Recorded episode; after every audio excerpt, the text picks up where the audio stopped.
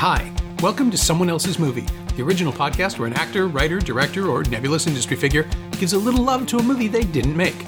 I'm Norm Wilner, senior film writer for Now Magazine, and this is the other thing I do. My guest this week is Kaveh Nabatian, a writer and director whose work includes the short film Vapor, which was selected for TIFF's Canada's Top 10, and the experimental feature The Seven Last Words.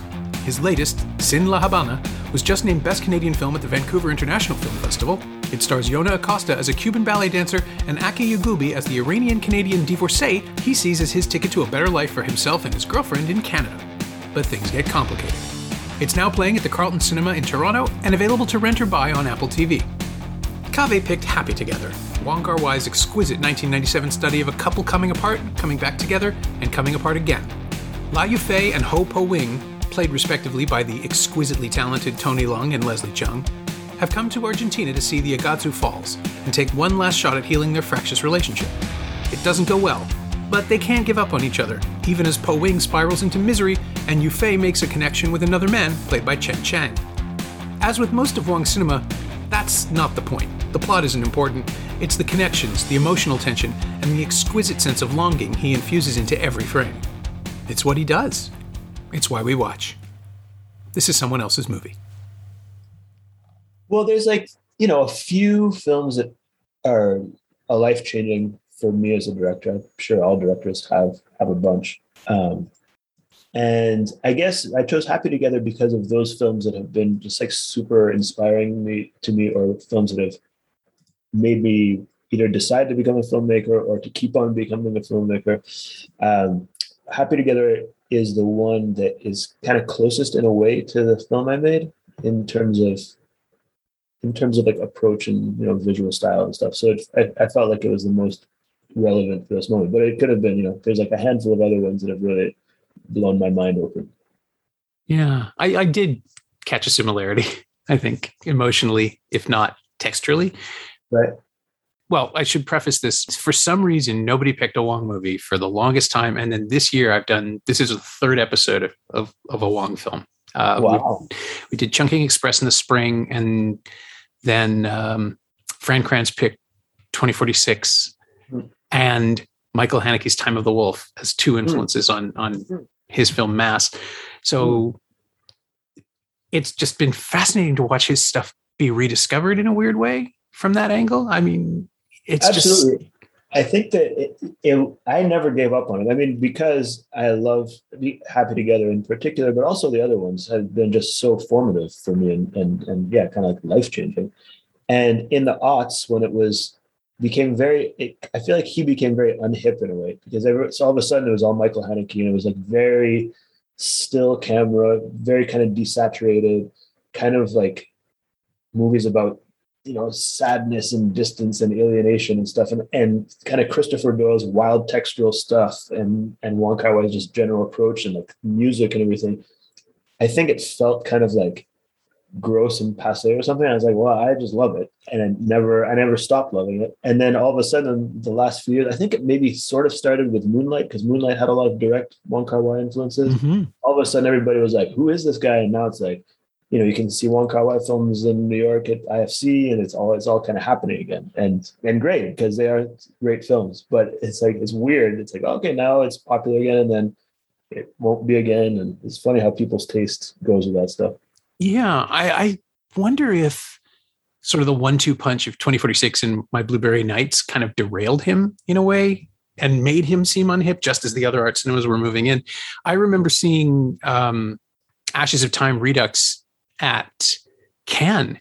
The one year I went to Cannes, it was playing there. And it felt like a window into another era. It was just so mm. radically different from the style that he had subsequently taken.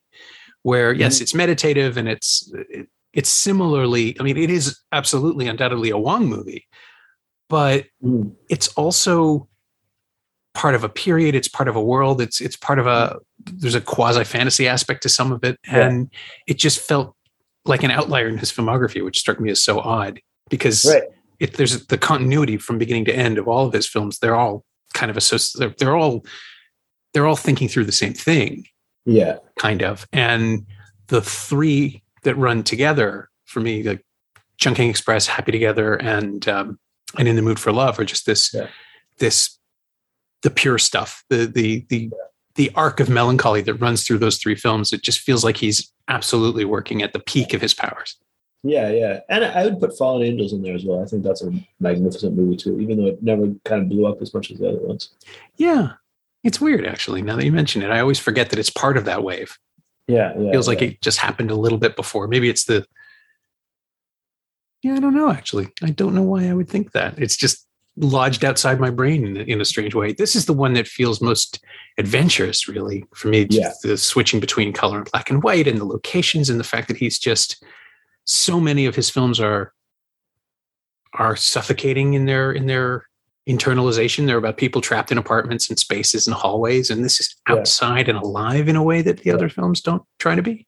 Yeah, absolutely. Yeah, it feels like. I mean, you know, there's always the the comparison with French New Wave and the kind of the way he cuts and the energy of his films, Mhm. like Godard in particular, which I definitely see. But the way he works with texture, and in particular in Happy Together, the way he moves between black and white and color, and the wildly different color stocks. Like he's got the cross process stuff of the Iguazu Falls, and then he's got this. You know, he, they really thought about which film stock to use for which scene, and they weren't afraid of moving it around. And you look at like, um, like the Sacrifice, like Tarkovsky, or you look at some of Bergman's stuff, and there's also this ability to move from kind of real world to dream world, black and white to color that I find really exciting. And I feel like, I mean, to, to me, that's something that's always inspired me is like, why do we have to decide there's like one very sober, clean language to a film? Like, when the, like, why can't the film form follow the emotional arc of the people? And that's something that I, that I feel like he does in that film super well. And, and in general, it's something that I aspire to as well. And this is one of his few films where the romance itself is curdled that Mhm. that we can tell right away that they're not great for each other even though they so desperately want to be and it becomes long before it actually is a tragedy it's tragic and and Yeah. The emotion that plays in those frames and and between uh, yeah i just sorry i'm i'm i'm i'm clogging up thinking about all the all the moments all the images and, and the way that um that wong just lets them kind of spill out across each other. And Mm. that's part of the stock trick as well right? It's not only is is he playing with texture but he's playing with emotional texture so the agitation works its way into the frame and the and the cutting starts to support that too. And and it's it's suffused. I, I screened um, i think i just i told the story on uh, on the fran kranz episode. I screened in the mood for love at an open air theater in, in toronto at harborfront um, in 2011 i want to say. And it was a hot humid night and it was perfect. It was just the perfect environment for that. This film doesn't give you that sense of atmosphere in the same way. Like the the air itself feels hostile in some of these shots because of the way that Doyle has has Mhm. approached it. And after a while, it's hard to tell if Buenos Aires is contaminating them and Mhm. making them angry with each other because they're both exiles in their own way and one more than the other, or if they're just using the environment as an excuse to let loose because they're free from the expectations that they would have back home. And this Yeah. lets them be their worst selves at each other. Mm-hmm. Yeah, their worst selves, and also, you know, at times their best selves, and you know, there's like, there's real love there. It's really a meditation on longing, and mm-hmm. I guess most of his films are meditations on longing. But this one, I feel like, yeah, he went into some some darker places, and the fact that you kind of don't want them to end up together is different from his other films. Where in the other ones, you're like, oh, come on, you guys can do it, and this one's like, you guys are really toxic for each other. But we've all been there. We've all been in toxic relationships where we really longed, we wanted it to be different than it is, and you know, there's like this masochistic element to it. And uh, yeah, I mean, I think that what's amazing about him is just that, like the story, if you wrote it down, it kind of sucks. Like it's really not. it'd be really hard to get it financed, is you know through telefilm or whatever. If you like gave them the script for that, and but what he does is like is he yeah he paints these brush strokes of these different kind of like colors of melancholy and longing and puts it together in this way that that is just I think it's so emotional and on top of just being visually insanely beautiful. And like yesterday, I wanted to make sure I actually knew what I was talking about because I've it's probably been a few years since I saw it. Yeah. So I, I'm editing a film right now, and I just couldn't sit down and watch the whole thing. But I scanned through it, and just scanning through it, I started getting choked up and kind of teary eyed because it's so. I just think it's so powerful those images, and I, you know, most of the time you get that through like amazing acting and amazing story that puts you in these like melodramatic situations. But with him, it's like it's texture and atmosphere, and just you somehow get into this world of that they're living in, and it's so powerful it is the specificity that that Tony Leung and Leslie Cheung bring to these roles too. These are people who they've known each other too well, right? Like mm-hmm. it's it's the the longing for the original relationship that they first had, the first attraction, the first glimmer, and that was something I rediscovered. I haven't I hadn't watched it for quite a while. I'm going to guess maybe 15 years, and then I caught it again when Criterion released the box this spring, and was just amazed at how differently it played for me because uh, I've been with my with my wife. I mean, we met almost 20 years ago, and mm-hmm. it's it's not a comment on our relationship that that I could suddenly relate to the idea of these guys, this this these two men who have been together just long enough to see each other's flaws, but not long enough to appreciate them to come out the other side of it. And mm-hmm. there's that moment in any relationship where you start kind of making a catalog and thinking, well, we can live with this. I can live with that. This is a compromise. I don't like this. We can work on that. And it's mm-hmm. about myself as much as it is about her. And, and it's really ultimately all in my own head and has nothing to do with her. But yeah. but I didn't see it the first time through. That right. I didn't see that stage of their development. And yeah. I was amazed at how my own life suddenly became informative to to understanding the film. And the, you know, the greatest thing about movies is that they don't change. We we do. The film stay yeah. the same. Yeah. But he caught that, and um, I don't. I, it's also it was really weird to then go and watch Shang Chi and see Tony Leung in a Marvel movie. You know, mm-hmm. six months after, it, but, he's yeah. great. He's sure. he is legitimately great in in both the martial arts action stuff and also the sheer screen charisma of of Tony Leung because he just is who he is, and there's there's there's a beauty of there is a sheer. I mean, okay, I'm not going to get into Shang-Chi too much, but there the film opens with a, a 10 minute sequence in Mandarin.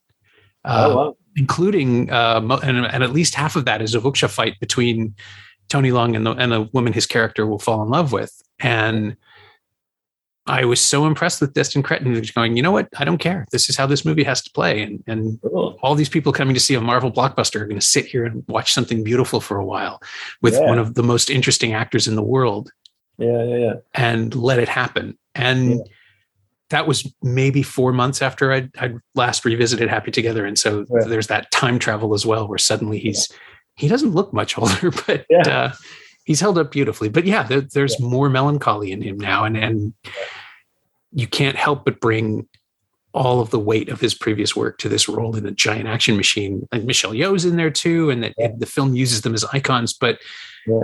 he's just so good at the tiny minimalist hurt that he brings to to Yue Fei. And yeah, yeah, yeah. Oh, it's just magnificent. And Leslie Cheung is is wonderful, but you know all you can all you can think of now is how he died so young and how there's there's yeah. so much more he could have been doing and so it feels doubly yeah. tragic through that lens yeah and he's just so beautiful and charismatic in in happy together despite the fact that he's a little jerk you know like he's a manipulative asshole in a way but he's but at the same time you see why why tony leung's character is so in love with him because there's just something magic that he like exudes yeah again, it's um, oh here it is. I, I pulled up um, uh, Scott Tobias's review from the AV Club just so I could refer to this because it's a beautiful line that he observed. Um, uh, Wong shows a lot of insight into how bad relationships persist beyond their expiration date, which is right. just so evident in that film that they should be done, but yeah. they can't be done. Yeah, and that's the, the sort of the sense of sadness that permeates the whole movie is that there is a better relationship for these two. They never had it, and they just keep trying to recapture the original attraction, and never, never, never works. Yeah. And then that yeah. title just keeps coming up and making fun of them. Yeah, yeah, it's true. It's interesting you mentioned the expiration date because it has the there's like the chungking express. yeah, the pineapple.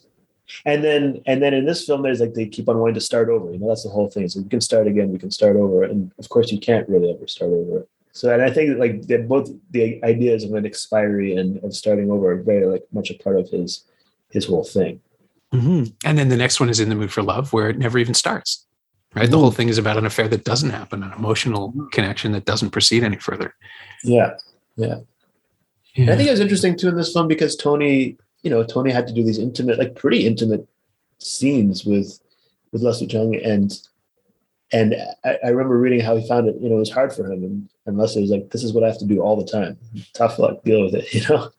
But uh but I thought it was interesting to show it's not exactly explicit, but it's you're there. there's some real alive sexuality in that film. It's yeah. rare to see that to see in any kind of movie, really that that vibe, and especially in you know Chinese art house movie that's about a gay couple. It's like it's very like it's it it's kind of starts with this thing and gets you right into okay, we're not in a typical yeah movie here. Yeah, I mean that was my first experience of it. I think at TIFF, not knowing anything about it other than that it was from the guy who made Chungking Express. Yeah, and it's pretty confrontational, and yeah, and in a way that is a statement, right? I mean, it's it's simply it, it works narratively because you're seeing the intimacy and and the, the love between them mm-hmm. and it works in a in a way that's in a completely different way to the audience uh, as a declaration that mm-hmm. this isn't going to be a manicured delicate treatment mm-hmm. of you know it's not an arm's length movie about this no, relationship no. and um, yeah and for a film to come out of of china and to be the art house circuit was ready for it. There were other yeah, films that, that were sure. just as explicit, if not more so. And um, and it doesn't ultimately matter, right? That yeah, the sexuality is oh, I don't even know how to articulate this. It's not brazen as a cinematic choice. No. Right? It's just honest. Yeah. And and Wong said at the time that he didn't see it as a a love story between two men. He said it was a study of love that between two characters that happened to be men which felt to me like a way to get around possible censorship at home. Well, also very much how I see that movie. Like, I feel like often, I, I guess what makes it uh, unusual is that when we see a lot of depictions of homosexual sex in movies are these kind of like it's like a gay movie. Like it's a movie about you know gayness, about homosexuality, and it's going to play on the LGBTQIA film circuit, and that's like the, the thing it's doing. And and not that it'll only play there, but but it's like this person makes these, you know, like Xavier Dolan or whatever. They're very clearly like gay films, you know. Mm-hmm. And this one, it was kind of neither here nor there. It ha- they happen to be gay, and it's a movie just about humans, and that's what I really like about it. One of the things I really like about it is like it could have been a guy and a girl, but it's cool that it was two guys. It's cool. There's two Chinese dudes in Buenos Aires. Like you don't expect, you know, when do you see that movie? That that's awesome, and it's it makes it very unusual because it's not. It's very hard to categorize. You know?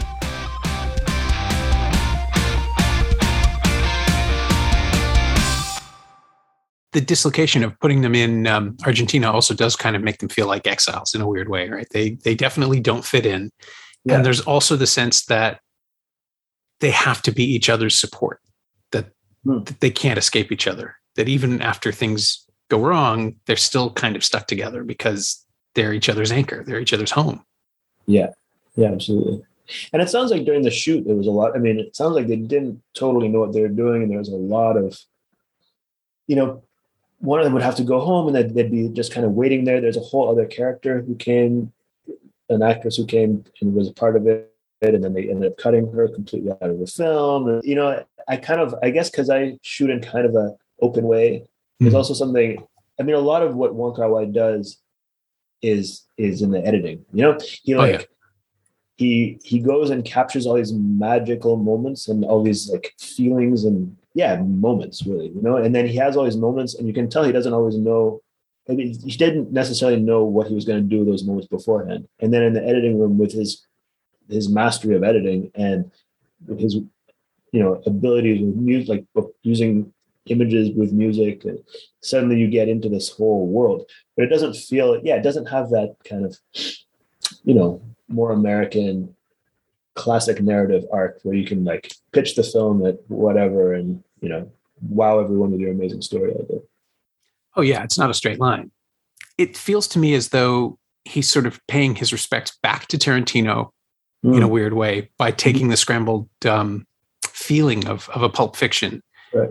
uh, but not taking the influence, mm-hmm. right? Because the tone is completely different and the style is completely different, but there is a sense of sort of electric unpredictability that the mm. life is going on right in front of you and that these characters are going to make strange decisions that we don't understand that will only become understandable later mm.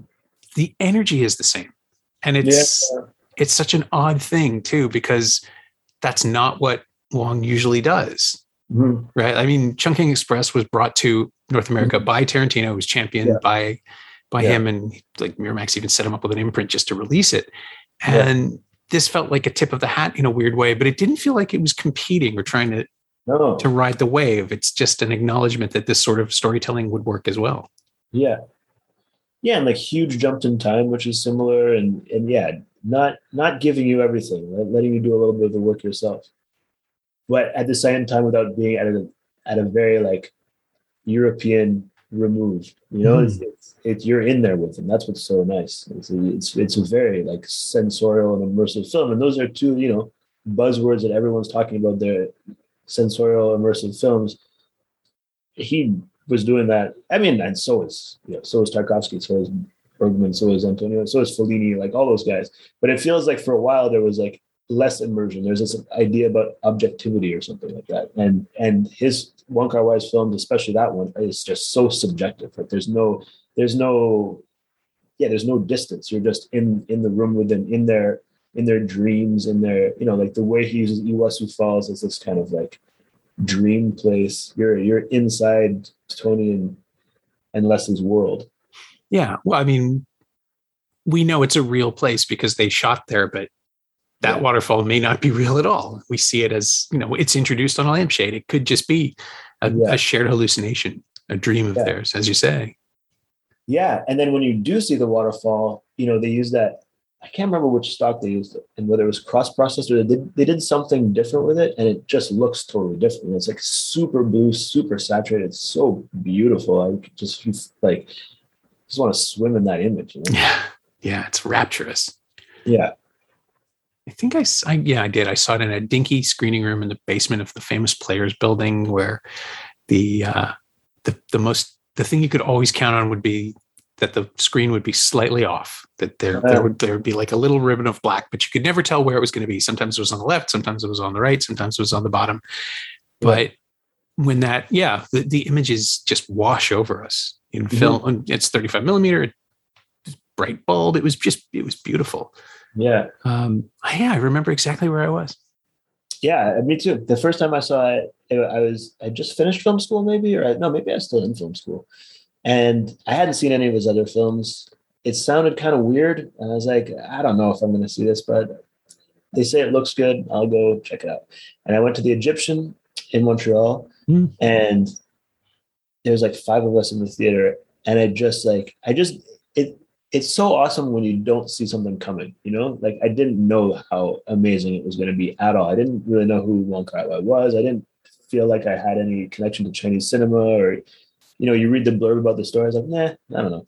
But, uh, but yeah, I mean, when I left the movie, I was like in tears. I was with my girlfriend at the time. And I was like, I got to just sit here for a while and just like process the emotions, but also just process. It's like, oh, you can do this, you know, you can you can make films that break rules and still and are still. I mean, it's there's a lot of like pretty much straight up experimental ideas in that film, oh, yeah. and yet it's this like story that gets you. And, and I feel like sometimes experimental film can be so cerebral and it's like it can be very formal and beautiful, but it doesn't come and grab you. And, and I really like it when there's formal exploration in a film that's got a clear narrative, or not even not a clear narrative, but that decides to get you know grab you as an audience member and, and like be with people instead of be with ideas yeah and it is it breaks down to a simple logline right I mean, it's just two people contemplating the end of their relationship effectively yeah. you can right. reduce it to that but that's not what it is to to sit through it and experience it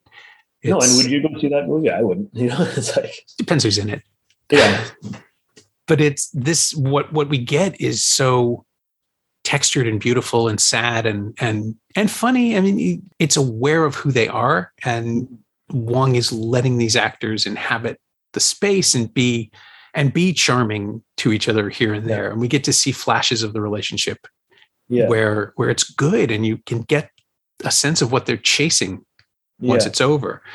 And yeah, I mean it's just it's about the space between the beginning and the end and then mm-hmm. the next beginning and then the next end and the sense that you know this could be going on over and over and over again yeah. um, and might but yeah but for the the flaws that that bring them down yeah well it's an open ending but it's but there's there's a feeling that i, I feel like he's moving on yeah it feels pretty concrete by the end of it when he's on that train in, in taiwan or wherever he goes back to yeah yeah which is why it's so devastatingly sad to leave at the end of the film yeah, with that super happy kind of kitschy song. It's so awesome. It, I mean, I feel like it, it, it. It's interesting what you're saying. I feel like in a way it operates more like, more like music. You know, where you know you listen to Mahler Five, and it's a you're immersed in this like symphonic world that's super intense but it's not telling you what to think it's like just showing you it's like it's it's expressing emotion and you can get in there and that's why I mean, like, yeah, there is a simple log line, and you can kind of sum it up. But that's like trying to sum up Mahler by saying like it's a movie about pining when he was pining for a, this boy, and he had to keep it to himself. You know, that's that's what it is about. But that's so reductive of what at Mahler's Fifth is like. You know, and I think that, and I think that that's where this always, you know, films should have a lot more to them than what you could write about. But with this film, he's like working so much with the tools of cinema. You know, we're we're in a cinematic space, and it's not really about. It's not so much about the text as it is about the cinematic spaces. Yeah, well, and that's his gift. I think even something like the Grandmaster, which is a straight up action movie, really, yeah. especially in the in the American cut, in the shorter version. Um, he is filling in every detail. He is making sure that the frame tells the story as much as the dialogue does, as much as the music does. He builds these experiences in these pocket universes of his films. Yeah. And um, and yeah, Happy Together and In the Mood for Love are the two that I keep coming back to when I think of Wong, even though mm. I haven't I hadn't watched Happy Together for more than a decade. Mm. Those are the images that pop up. I mean, yeah. sometimes it's just as simple as a really great poster sticking in your brain. Yeah, yeah, yeah. But just the two of them not making it together mm-hmm. is just so perfect and tragic. Mm-hmm. Um, it's funny when when Ang Lee made Brokeback Mountain. For me, it's the first hour of that film, not the second that works. The second hour mm-hmm. just feels like it's it's tragic because it, the story is a tragedy and they need things to go this way. But of course, it's a story about uh, Ennis denying himself and refusing to be happy, and and that's frustrating for me as an audience member because, mm-hmm. you know, if you present a character whose only impediment to happiness is himself, mm-hmm. I find that incredibly frustrating. But that's what Happy Together is about, right? Like mm-hmm. the whole point is that they can't make this work because one of them won't grow up. Yeah, yeah, just yeah. the and the other can't wait yeah. at a, past a certain point and i don't respond to it the same way i just feel that this one's tragic because wong understands them from the inside out and yeah. doesn't see them as tragic figures it's just yeah. like it's the film is a tragedy in the same way that Brokeback Mountain is a tragedy, but here it's just more like, well, it's too bad they know each other so well that they can't connect, yeah. and it's simply circumstance. It's just the world around them doesn't let them have the space to figure it out. Yeah.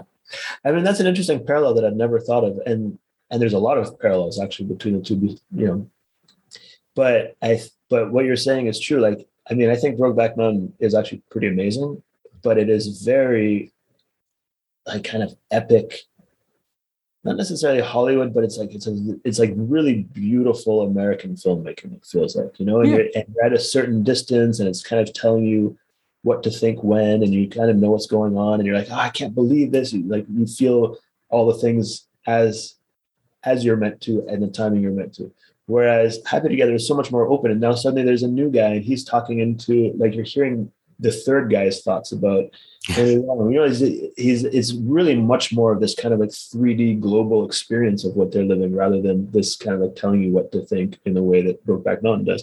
And at the end of the day i mean i think brokeback mountain is is awesome but it doesn't inhabit me in the same way. Yeah you can leave it behind. I mean yeah. it's it's like a closed circle and and happy together is just more amorphous and hard to pin yeah. down. Yeah it's open. It's actually a pretty open film in a lot of ways yeah. Well, this sort of gets me to uh, Sin La Habana, where you've already mentioned that you sort of leaned on Happy Together a little bit uh, as an influence. Um, uh, the, the way I close this podcast is always to ask people if there's anything of the film they've chosen that they've borrowed or lifted or outright stolen. So, uh, yeah, let's let's explore that a little bit more.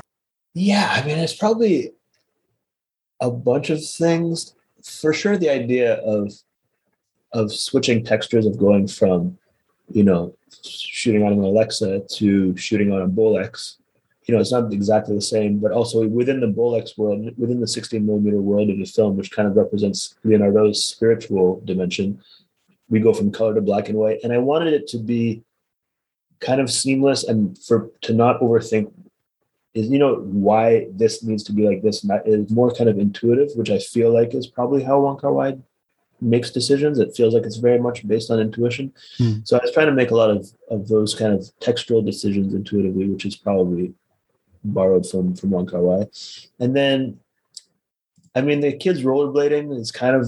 I think I had the soccer game in mind. You know, the, the, the soccer games that you see upside down and and happy together. But I guess more than anything is like getting in close with people in these small warm spaces in Cuba. I you know, Wong Kar-wai uses much wider lenses than I was, but the kind of movement and the and the kind of proximity to people is similar. And then also the idea of of two people coming together in a place that's not their home. You know, like mm-hmm. Nassim and Leonardo are in Montreal. Neither of them is Canadian, and so they're stuck trying to work out their relationship in this place that kind of like acts as a vessel for them to, to hold them, but isn't. You know, it's, it's not really a Quebecois film in the way that many Quebecois films are very clearly linked to the place. It's kind of a cold, hostile environment that these two people are put in. Buenos Aires is obviously a much kind of warmer environment, but it is also quite hostile to them in a lot of ways. And so, and and in the same way, it's two two kind of exiles living in a in a vessel that isn't isn't kind to them. Yeah. Well, and both Buenos Aires and Montreal feel like Europe, but aren't right? Like there, even, there's even further dislocation that way. Yeah, yeah, yeah. Where you're just subtly not at home wherever you are. Mm-hmm. Yeah, exactly. Yeah. And then also, I mean, I guess it's hard to know when something is that influential on you, like how much of it is from that movie and how much of it is just kind of what I do now. But there's definitely like, I enjoy going into musical sequences and letting music and image kind of tell the story without hammering it too much over the head. And that's something that he does a lot. You know, it, it says so much in in Happy Together when Leslie Cheung kind of ignores Tony Leung, gets in the gets in the car and smokes a cigarette. He's hanging out with everybody, and then he looks backwards, and then it goes into slow motion, and then there's a rack focus, and you see Tony Leung, and you know that he's they're thinking about each other, even though he's ignoring him, and that's so much better than if you'd said it. You know, it's just like it's all just and and the music is so intense at that moment. You feel what I imagine what Leslie Cheung was feeling and what Tony Leung was feeling. Yeah. Well, he has that. You have dance sequences. They both express things that would work in a musical, right? Where suddenly people have to start singing because they can't contain the emotions that they were speaking of. Yeah, for sure. Yeah, I mean the, the tango scene also in uh, the tango in the kitchen scene and Happy Together, which is you know one of the classic scenes of that movie. As we even shot a kind of similar scene, and it was it was too similar. I was like, I can't, I can't keep this. But definitely the idea of of expressing feelings through dance is something that he does really well in that movie, and that I was trying to do with this as well. It's just so difficult to talk about movies that are all feelings, right? Like yeah. I, I'm trying to articulate these complex emotional loop de loops that that yeah. Wong pulls off, and just discuss them as though it's a, a single take or a camera effect or something but it's just he he builds these cohesive immersive environments i i i hate the idea of a virtual reality experience of a movie but kind of wouldn't mind hanging out in those rooms with these people just for a little while Well, yeah. I mean, I hate virtual reality. I keep on trying, and I go and spend all the money, and, and then I'm like, well, I don't want this at all. Like, it's too much. It's like it's like it doesn't feel immersive. I feel like revolted, kind of. But uh, but an immersive film that lets your mind do the imagining of what that world is is so much more interesting to me. And so, really, immersive films like like that, or like you know, I keep on bringing up Tarkovsky, but like the sacrifice. You know what that room, that that you know the house that burns down feels like or the mirror when he when he when they're in that farmhouse and there's like he's floating upside down there's water coming out of the crack of the walls you know it's you're just immersed in feeling and that's so awesome yeah I, f- I mean if there was a, a vr version of in the mood for love i kind of wouldn't mind getting a closer look at the wallpaper that's just yeah. that's just all i want i want the textures i want to live inside christopher doyle's frame yeah. Well, I mean, the In the Mood for Love is such a masterpiece of art direction that for sure, yeah, you want to see what those rooms actually look like. But I feel like in a movie like Happy Together in Chungking Express, you don't really need to get up. You know what that the feeling of that room is. It's not so you know. It's just in the mood for love. It's just so perfect. Everything, every detail is, is so, which I like. But I prefer Happy Together in a way because it's so. It's the, the energy is so kinetic. Yeah, it is. It's it's yeah, it's the outlier, right? It's, it's just it's so vibrant that the screen can, almost can't contain it. Yeah, exactly. Yeah. Oh, now I just want to watch it again. That's all. It'll be fun. Yeah. That's yeah. the beauty of these things is we can keep revisiting them. Yeah. And maybe discover something else this time. Yeah. No, it's cool, and I, I, love that. This is a great.